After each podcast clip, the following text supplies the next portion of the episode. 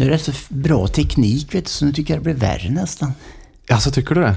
Hur hade du velat ha det annars? Att det skulle varit mer vet du, tillfälligt sådär och, och rörigt. Vet du, så att, Att det bara var någon bandare som slängdes upp? ja. Men jag tror så att det kommer... Nej då, men vi, vi kommer igång vet du, så får vi... Vi kan väl säga något om vart vi sitter, Lars? Det är en helt fantastisk utsikt här. Ja, vi sitter ju i min ateljé i, på Hammarö nu då. Och det är grönt utanför. Varför pratar vi pappor så sällan om föräldraskap? Vi skryter ju gärna om att vi är pappor. Men vi pratar sällan om det andra. Våra känslor av otillräcklighet, rädslor och skam. Det är en märklig kultur som mest drabbar oss pappor. Mammor har ju redan hur många tidningar och magasin som helst. Hur blev det så? Och varför är det så svårt att bryta våra mönster? I sommar kommer vi prata med pappor i offentligheten. Det blir samtal om att vänta barn, adoptera barn, hamna i vårdnadstvist, instagramma sina barn och att vara två pappor. Målet är att leta oss ut från stereotypa bilder av faderskapet. Vilka pappor vi vill vara, men inte är. Där vi ställer frågorna mammor får, men aldrig pappor. Vi gör intervjuserien tillsammans med Mat.se, en matvarubutik på nätet med samma mål som oss. Att bryta mönster, att göra bättre. Som att vi lägger timmar på att gå i mataffärer när vi istället kan klicka i vilka matvaror vi vill ha, vilken tid vi vill ha dem och få dem till dörren utan extra kostnad. Om det finns ett bättre sätt, varför har vi då så svårt att förändras? Det här är Faderskapstestet Sommar. Dagens gäst är min gamla granne, Lars Lerin. Har ni, grann, har ni varit grannar till och med? Ja, under uppväxten. Han är ju också från Munkfors, precis som mig. Mm. Och jag tänker att det kommer bli otroligt spännande att få prata med honom lite grann om det faktiskt. Mhm. Jag tror det formar en människa väldigt mycket. Att vara granne med dig? Exakt! Jag tror att han, även om, även om han är mycket äldre än mig menar jag, att han, det måste ju ha satt vissa spår. Jag tror inte att alla vet eh, vem Lars Lerin är, även om de flesta gör det. Men att han är en konstnär som på senare år blivit extremt folkkär genom Mm. olika tv-program. Ja. Eh, Så kan man väl sammanfatta det. Ja, nej, och jag skämtar ju lite grann. Vad jag menar är att jag tror, i alla fall om man kollar på mig själv, att så mycket i den jag är, i mitt föräldraskap också och i, ja, men i alla delar av livet går att härleda från min uppväxt. Så kanske det är för alla menar jag. Mm. Men har man vuxit upp i just en bruksort, ja men då är man extra nyfiken på att prata med någon annan som också har gjort det. Det blir jättespännande. Det är ju framför allt just att han är pappa sent, sent Mm. om åren. Ja, precis. Det finns helt enkelt mycket att prata om. Eh, Du ska träffa din gamla granne. Eh, Jag ska bänka mig. Lyssna nu.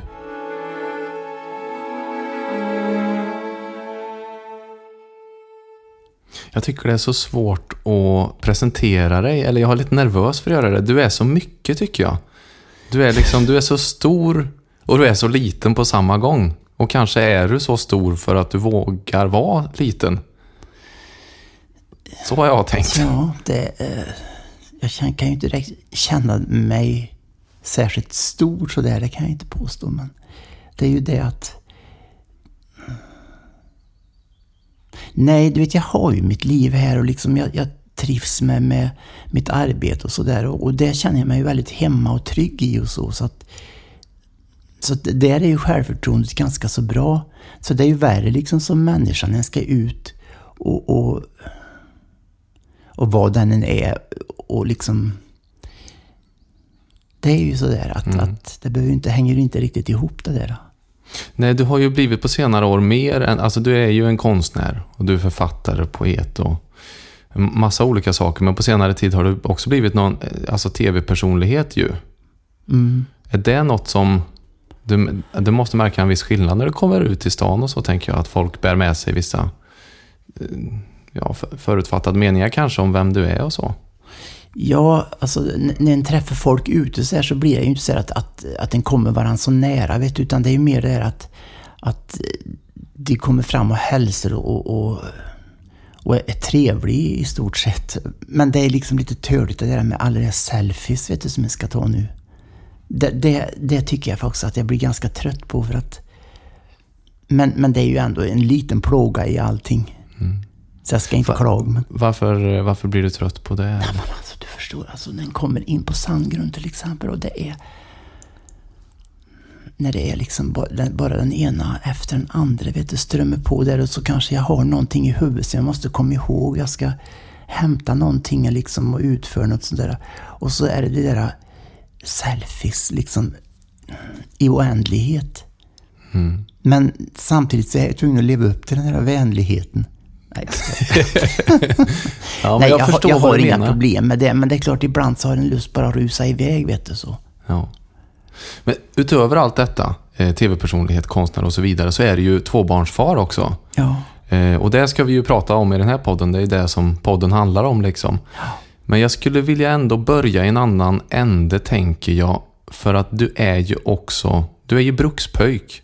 Precis som mig. Mm. Vi är ju från samma plats faktiskt. Värmländska Munkfors då. Flera år i tidningen Fokus utsedd till Sveriges sämsta kommun. Det är ju en plats som i alla fall har färgat mig väldigt mycket. Hur känner du själv kring det där? Ja, alltså du vet, jag, det, det är väl klart att den blir färgad utav där den växer upp. Men, men alltså på vilket sätt, ja, det, det vet jag inte vet du. Det är ju... Jag tror nästan alltså det...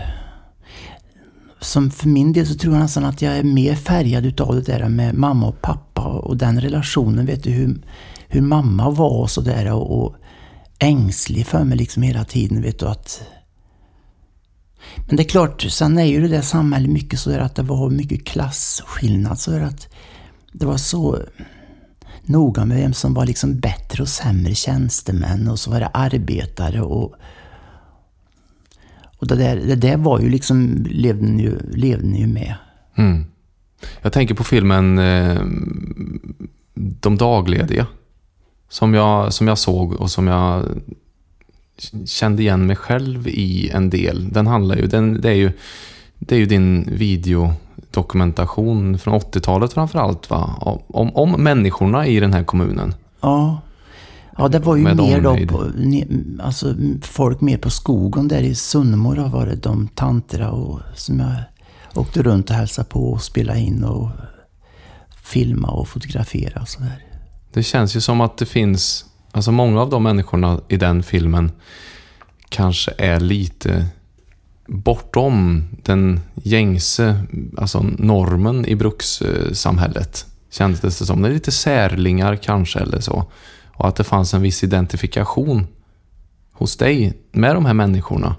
Jo, det, det är klart. Alltså, jag kände mig ju väldigt udda vet du, när jag växte upp och så eftersom jag var...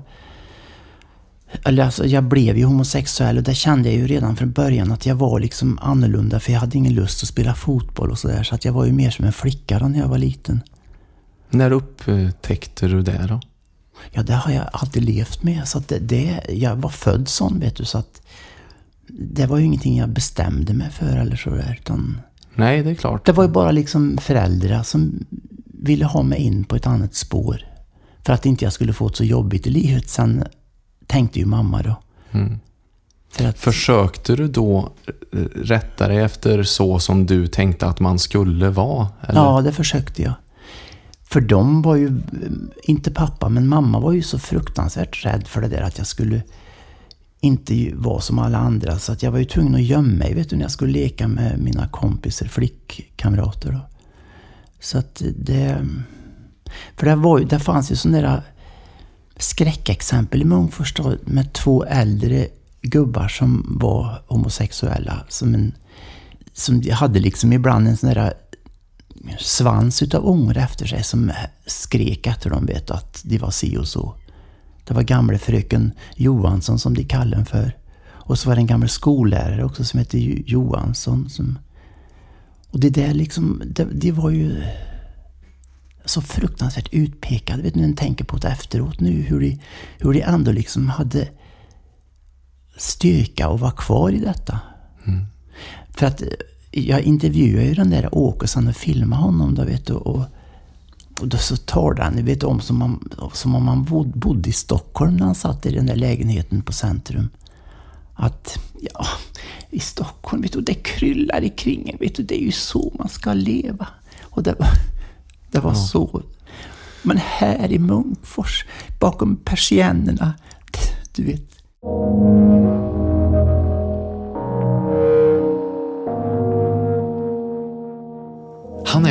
upptäcktsresande Lars Lerin. I hans bilder så kastas man mellan HSB-husen i Munkfors till Lofoten och vidare till Indien eller inre Hebriderna. Men det där rastlösa sökandet, det finns inte bara i konsten. Vad han än hängett sig åt så har han utforskat det med en nyfikenhet som få andra. Och han har hunnit med en del. Sen författardebuten 1983 så har han gett ut fler än 50 böcker. Tavlorna är ju närmast oräkneliga och på senare år har han dessutom blivit en rikskänd tv-personlighet genom en serie hyllade och prisbelönade tv-program och sommar och vinterprat. På SVT Play så är Lars Lerin kategoriserad som en hel genre. Ändå så är det först nu, som 63-åring, som han står inför livets kanske allra mest vindlande, utmanande och spännande resa. För Lars Lerin har blivit pappa. Din farsa, han var, han var ju idrottsprofil i Mm. Värmland och så, och så var han också, han hade klädbutiken som ju var en väldigt viktig plats i Munkfors. Antar jag, för att det är det ju än idag nämligen. Lerins ligger ju kvar på, på torget. Och det var Mm. din farfar som startade butiken va? Ja, det var det. Hur, hur var relationen med, eller är och var relationen med far din som... Ja, vi har ju alltid haft en väldigt bra relation till pappa då. För att han var ju mer liksom avslappnad, eller vad jag ska säga. För att inte alls så ängslig för att det skulle bli si eller så om jag var si eller så. Så att han, men han var ju väldigt också så att han... Han ville ju göra som mamma ville, vet du. Så att han fick ju ibland komma med sådana där jobbiga uppdrag och, och säga till mig då va- vad jag skulle göra och inte göra och så. Men, men jag hade aldrig någon sån där väldigt... Jag hade aldrig någon rädsla för honom, det han sa och sådär. Utan det han var ju väldigt mjuk person. Och, och liksom glad och check och, och, och intresserad av allting som jag gjorde och sådär. Och han blev ju intresserad väldigt också av det här att jag skulle vara konstnär, vet och så. så det, Det gillade han från början. ja, det tyckte han eh, var roligt. Ser du spår av hans föräldraskap nu när du själv har fått barn? Alltså i dig själv? Att du liknar din mamma eller din pappa i sättet som Gud, du... alltså, jag har aldrig tänkt på det, vet du, men, men jag tror nog att sånt har det nog med sig alltså på något vis. Men jag har, inte, jag har aldrig funderat på det. Men jag vill inte bli så där ängslig, vet du, som mamma. Och liksom gå och, och, och lägga över min ångest på dem, på barnen inte. Och, och liksom att, och, tänk er nu för när ni ska ut och gå, när ni ska cykla och när ni ska i trafiken och du vet, och inte det och inte, det finns ju tusen saker som en kan vara rädd för i, Ja. livet. Ja. Sen måste jag ha lite tillit också till att det ska gå bra. Visst är det så. Jag börjar skratta för att eh, jag tänker på vad som utspelade sig precis innan vi satte igång med inspelningen. Och hur jag höll på att sätta hjärtat i halsgropen verkligen när din son Gabriel höll på att klättra på sin stol. Han satt ju i en sån babystol. Och jag, jag, jag, jag var väldigt nära att bryta in alltså och, och fånga upp honom. Men du sa nej, han, han klarar sig. Han, han bara utforskar det här och klättrar runt och så. Och det gick ju mycket Ja. riktigt hur bra som helst. Han är ganska akrobatisk så där, så den där barnstolen, vet du, den, den fixar de lätt, har jag märkt. Ja. Men Gabriel, han är ett år. Nej, Ja, ja, det är snart, han är snart två och, och den andra tre snart. Rafael. Hur känns det att, eh, att ha blivit pappa? Ja, alltså det är ju... jag har nog faktiskt inte riktigt fattat det än på något sätt. Men det är ju en del av livet nu och... och men jag tycker alltså det är så stort så att jag inte, kommer inte kunna ta in det förrän det kanske är 15 år. Så ibland kan jag liksom bara bli tårögd vet du, när, han, när den här äldre Rafael säger någonting att... Som till exempel igår då, så vaknade han och det första han sa så här att Rafael är glad, sa han då till mig vet, när han vaknade. Och det, det är så ljuvligt att höra det, vet du. För han säger ju också när, när Rafael är ledsen, säger han också. Men, men det är, nej det är, jag blir helt tagen alltså. Och det, det förändrar ju livet, verkligen. Det vet ju alla. Jag läste något fint som, jag vet inte vart det var och hade sagt det, men att Rafael brukade göra något väldigt solidariskt när han satt mellan er på, på kvällarna och ni såg på TV. Ja, han är väldigt noga med att det ska vara rättvist då, vet du, så att han ska inte krama den ene utan att han också kramar den andra liksom så. Det är en spegelbild av kärlekshandlingarna på något sätt. Ja, det är så märkligt. Vet du, det är märkligt är att den här kärleken är liksom implanterad i dem för början. Och sen ser ni att den här andra sidan också, vet du, det, inte, det onda vill jag inte kalla det för, men tendensen till det där att vara elak också finns. Mm. Och vad glad han blir liksom, vet du, när han får röck nappen ifrån den ene och, och liksom då har han jätteroligt Rafael, vet du, när han lyckas med det och, Ja. och den andra står där helt över sig given. Ja. För jag har ju en dotter då som är snart två år. Och hon har precis börjat eh, uttrycka den typen av lite problembeteenden om man säger och trots och så.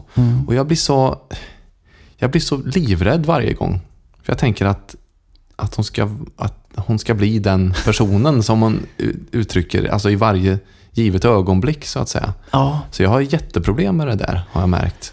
ja men det, det förstår jag. För jag tänker också att den, den här, han eller den ene blir liksom en bandit sen, vet du. Ja, precis. Men det är nog något som man själv får jobba på nästan va? Ja, alltså det... Alla människor har ju det där sig, både svart och, och, och ljust. Mm. Så det är klart, det, det, det är väl bara det vilken vägen väljer sen eller, eller kommer in på.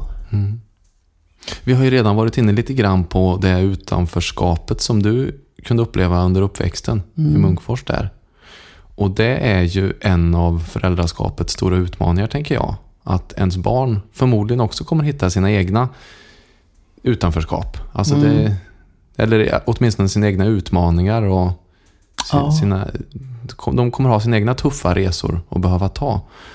Känner du att du är bättre rustad? Alltså för att du har bearbetat mycket av det i livet? Eller, eller hur tänker Alltså du som inför det? förälder tror jag nog att, att det är väl den enda fördelen med att jag är så pass gammal. Det, det är väl det att, att jag inte behöver att göra om mina föräldrars misstag. För jag har ju liksom fått lite verktyg vet du, att hantera mig själv på det sättet.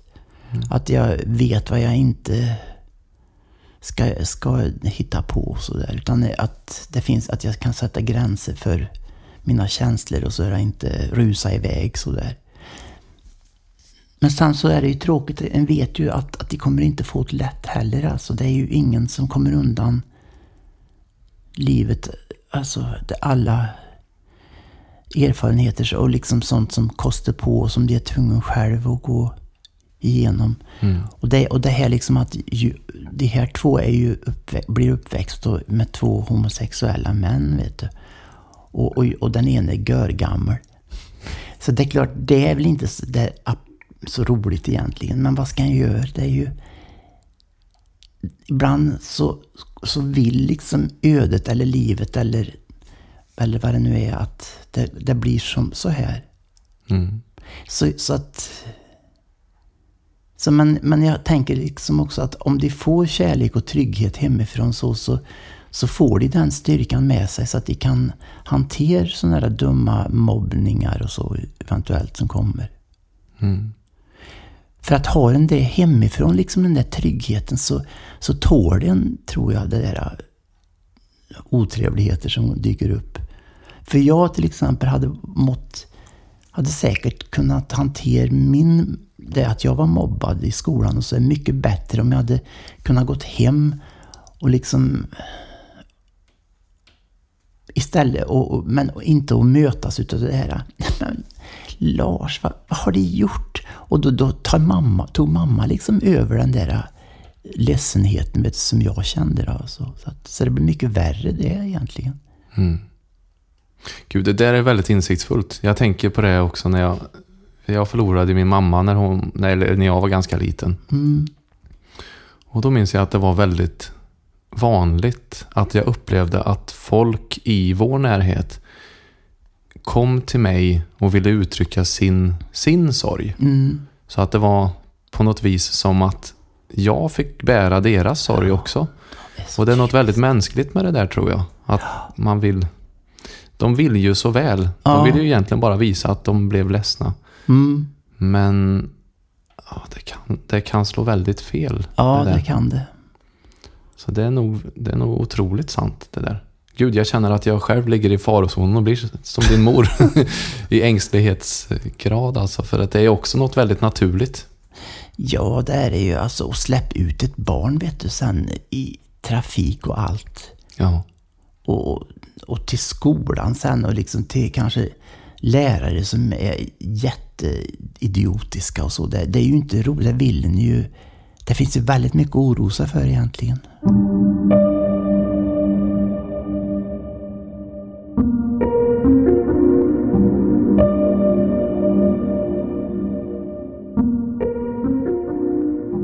Nu när du är pappa då, vad är den största förändringen tycker du i livet? Nej, men alltså jag kan inte säga annat. Alltså du vet, det är från morgon till kväll, dygnet runt, vet du, som är annorlunda. Det, ja, i- man, det är ju de som är prioritet nu, f- nummer ett. Så. Att de ska ha ett bra och så. Mm. Och sen så får ju jag mitt arbete, det kommer ju i andra hand så. Och mitt liv överhuvudtaget och så. Arbetet har väl Alltså- varit väldigt viktigt för dig under livet? Alltså att du får måla och att du Ja. får uttryck därigenom. Ja, det är det, vet du. Och därför så är det lite grann sådär att en, en, en giftighet, liksom så här besatthet som jag är tvungen att motarbeta det genom att jag har varit så van och styrt mig själv hela mitt liv och, och bara kunna ägna mig åt det här. Men nu är det inte så, utan nu måste jag vet du, gå efter klocka mer och, och Mm. Jag ska säga att det är din katt som kurrar här i bakgrunden. Ja, det är nej, Mimmi. Mimmi, just det. Var du rädd när du fick reda på att du skulle bli pappa? Nej, det hade jag inte förstånd på faktiskt. För jag, du vet... Nej, och jag trodde nog inte att det där skulle bli någonting heller, heller faktiskt. För att Junior har ju väldigt mycket idéer om livet, vad som ska hända och si och så. Så att jag kunde faktiskt inte föreställa mig att jag skulle bli... Att det skulle bli så ändå. Nej. Men han är ju en sån där som får till allting i livet, han. Junior. Så att, så att... Men jag var inte rädd ändå, det var jag inte. För jag, för, för, för jag tänker liksom så att det, det går bra, tänker jag. Mm. Jag. Det är klart, jag skulle aldrig klara det här ensam. Det, det, det skulle jag ju inte för att jag är inte så pass... Men, men Men apropå det här med förändringar i livet när man är småbarnsförälder.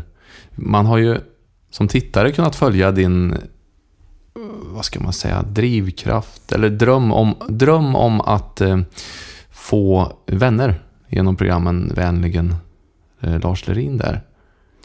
Och Ja. eh, det, för det tänker jag, det är, möjligt, det är kanske tillspetsat. Ja, det är lite, vet du, en, det är lite grann så här programidé, vet du, att den Jo. söker vänner då på, på tvn.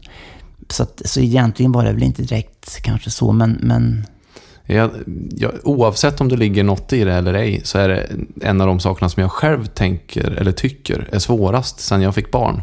Att hålla liv i mina vänskaper. mm, Alltså jag upplever att jag har dåligt samvete hela tiden. Det är som att ha tusen sommarstugor som står och förfaller. Eh, Där varje stuga är en gammal vän då. Som jag inte har ringt på ett halvår eller så. ja.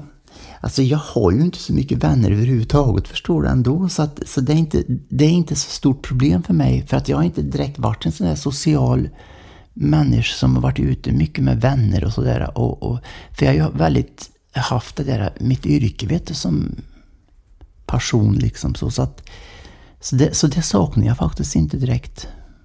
Nej. Och det är ju skönt. Alltid något. Ja, men jag tänker på det. Du var lite inne på det själv också. Det här eh, att eh, ni är, det är en samkönad relation ju. Du och Junior. Och det är ju, det är helt groteskt när man tänker på det. Att det är först 2003 som det blev tillåtet i Sverige. Lagligt. Ja, ja. Och jag tänker lite grann, alltså jag är nyfiken på det. Du var 43 år gammal när det blev en juridisk möjlighet i Sverige så att säga, att bli förälder. För din del. Mm. Så då hade ju du levt nästan, ja men ett, eh, du var ju en bra bit in i vuxenheten redan då. Hur, hur kändes det för dig när, jag tänker att en dörr som har varit stängd som helt plötsligt öppnas. Ja, men du förstår att jag var inte riktigt vaken då jag på den tiden.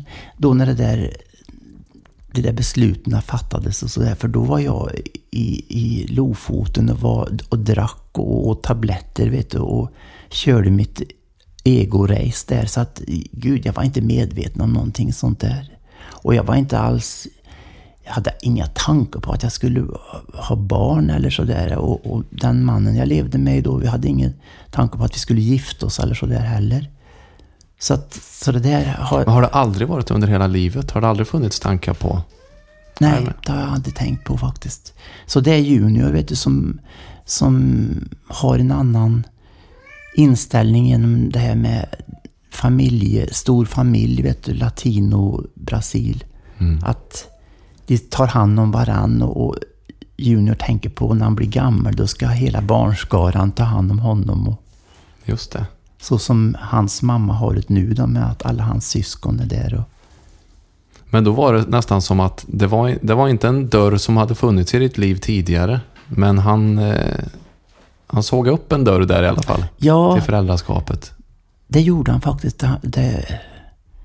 Så då kom jag ju liksom på tanken då för första gången genom att det var en liten yngre släkting där, en, en pojke som han var, tror han var 12, som hade det väldigt jobbigt i Brasilien då, som ett kusinbarn. Som vi kanske skulle som kanske skulle bo hos oss här då, han skulle få gå i skola här. Och då blev det lite grann nästan som lite föräldrakänsla där tänkte jag. Mm. Så då, då väcktes det väl någonting där inom mig i alla fall. att men nu, det blev inte av det där, men, men då var jag redan inne på juniors sida. Ja. Och då är du är 63 år ja. idag. Och eh, ja, det, är, det är ju lite gammalt för att eh, vara småbarn, eller ovanligt gammalt för att vara småbarnsförälder ja, kanske. visst är det det. Hur, hur, känner du kring det och ålder? Nej, men det är ju någonting jag tänker på varje dag. Vet du, att, att perspektivet framåt. Jag liksom räknar på hur gammal är jag då när de är 15 och 18 och sådär och 20. Och då blir det liksom så hisnande för mig när jag tänker på min egen ålder då. Mm. Och så jämför jag mig med mina föräldrar. Hur var de när de var 75 och 78 och sådär.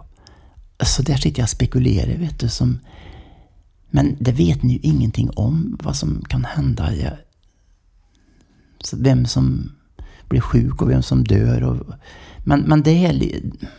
Grundsaken är ju det att det är lite dumt. att ja. den är så pass... Men, men det kan det ju finns bli... ju fördelar med det med. Du har ju varit inne på det här lite Ja. Det och det, det, kan ju ändå bli så att, att jag kan vara med och, och se till ändå kanske så att, att de får en bra uppväxt och så förhoppningsvis då. Om jag lyckas att hänga med.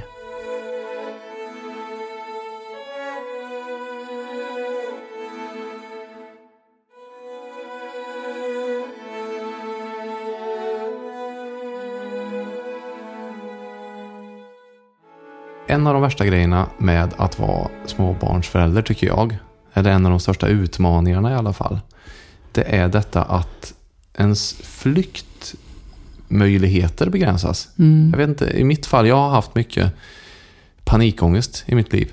Det, det, det, är liksom en av dem. Och det var en av de största orosmolnen som jag hade när jag fick reda på att jag skulle bli pappa. För för mig har det alltid varit viktigt att ha flyktvägar vart jag än är. Liksom. Ehm, och sen jag blev förälder så är det ju tydligt för mig att det går inte att fly. Jag har det här lilla barnet och jag kan inte sätta ner det på marken och och springa in eh, på toaletten och spela mobilspel eller olika metoder jag har haft för att ta mig ur den här paniken. Då. Och du har ju Alltså du har ju beskrivit dina demoner i många mm. olika sammanhang. Hur tänker du på det och med flykt och så? Man förstår, min ångest och, och, det var väldigt självförvållat jämt när jag var sjuk liksom utav, på det sättet. För att då, det berodde på att jag hade kanske söper vet du, i kanske två dygn eller äter tabletter och liksom så det var ofta i samband med sådana grejer som jag var sjuk sen efter och, och, och så att nu när jag är liksom ren i huvudet eller i blodet, jag ska säga, så, så, så får jag inte det där attacker alltså där, utan jag känner mig ganska harmonisk faktiskt och i balans. Det som får mig att bli rubbad det är i så fall om, vi ska, om det är en stor förändring som sker, liksom att om vi ska flytta eller att sådana saker som, som jag hittar på själv vet du och sådär. Om jag till exempel kommer på att nej, jag vill nog göra någonting annat och hitta på någonting sådär som är lite... Nej, men det, sånt, då, då, faller det liksom. Men om jag sköter mig själv liksom ordentligt och, och gör mina rutiner och, och, håller det här liksom flytande så här som... Då, då, då får jag inget sånt.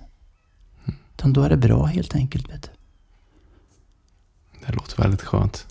Ja, det, det är det faktiskt. Att en slipper... Jag läste en fin sak som du hade sagt om tillvaron just nu. Att det här var din tid, sa du. Att det här var dina avtryck i gräset. Din tid som vittne på jorden. Ja, det där var nog... Jag kan inte riktigt känna igen. Nej, det var en eh, artikel jag läste. Ja, ja, ja, det lät ju inte så dumt, men... Men om man ser tillbaks på alltihop då? Ja. Vad hoppas du att dina avtryck i gräset eh, blir eller är? Ja... Jag tänker ju alltså att, att jag ska ge barnen då en trygghet i sig själva så, så långt det är möjligt. Så att, att de känner att Ja, alltså att, att det blir liksom hela människor så, så gott de kan. Det där är ju inte bara jag som kan påverka, men det är ju så mycket annat. Men så, i alla fall så mycket jag kan så ska jag försöka bidra till det. Så att det inte skapar oro och ängslan i dem istället. Mm. Hur tänker man rent konkret kring det? Alltså, hur, hur, hur gör man det? Hur, hur får man sina barn att uppleva trygghet hemma? Ja, men att allting liksom flyter på lugnt och, och tryggt och, och skönt sådär. Att inte någon sån där, inga sådana där hetsiga gräl och liksom utbrott och, och, och oro. att den sprider oro kring sig vet du, med sina egna ängsligheter och sådär. Utan det är, inget, det är inget märkvärdigt tror jag. Nej. Att den är... Jag har tänkt på det för att jag har fått kritik av min sambo. Att, för att det har ju hänt när det har varit kämpigt att jag har brutit ihop. Eh, och kanske börjat gråta eller så. Och då har jag alltid känt att det här är nog en positiv sak för min dotter att få uppleva. Alltså jag tänker att det, att det finns en gängse bild av manlighet och så vidare. Att den är på ett visst sätt. Mm. Och att det där är en bra... Alltså att det finns positiva saker med att man, att man då får uppleva hela känslospektrat hos sina föräldrar oavsett om det är mamma eller pappa. Men hon tycker ju att det skapar just en sån liten otrygghet. Då. Jag tycker det är jädrigt svårt. Den där balansgången tycker jag är svår. Vad ska man visa för sina barn och vad ska man ja. hålla dolt? Men om man blir rörd och ledsen om man ser någon sån här ödla som har det svårt på tv och sådär i något program så, så gör det väl ingenting om man gråter en skvätt. det tror jag bara är bra. Ja. Men om man sen har... Jag får väl försöka att skapa sitt liv så odramatiskt som möjligt kanske. Då, så att det, så det, är, det behöver ju liksom inte Ja, jag vet inte riktigt. Nej. Men och, till exempel om jag skulle bli jättearg på, på Junior och sådär. Jag behöver ju inte liksom slänga en 1700-talsvas i väggen för det och bli helt hysterisk. Nej, precis. Har ni många sådana 1700-talsvaser där inne? Nej, det har jag redan kastat i väggen i Lofoten.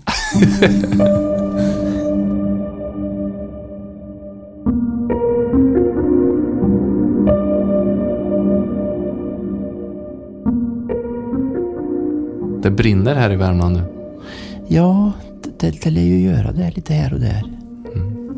Så det är väldigt torrt här i marken. Nej, det är väldigt fint att få vara här. Jag är otroligt eh, ärad och tacksam att du tog emot. Ja, men det var bara trevligt vet du. Ja. Och det, som sagt jag, jag, vi får se hur det går med den här uppväxten. Ja. Hoppas att de klarar sig. ja, men allt man kan göra är väl att hålla sina barn i handen. Mm. Ja, det, att de vet det. Vad är det för något djur som har kommit in? det. Det är klockan som har slagit tio. Ja, men det kanske passar rätt bra att avsluta då.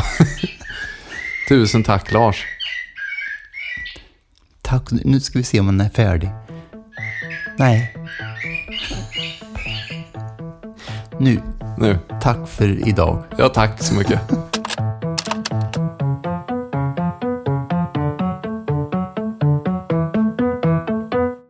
Faderskapstestet görs i samarbete med Mat.se.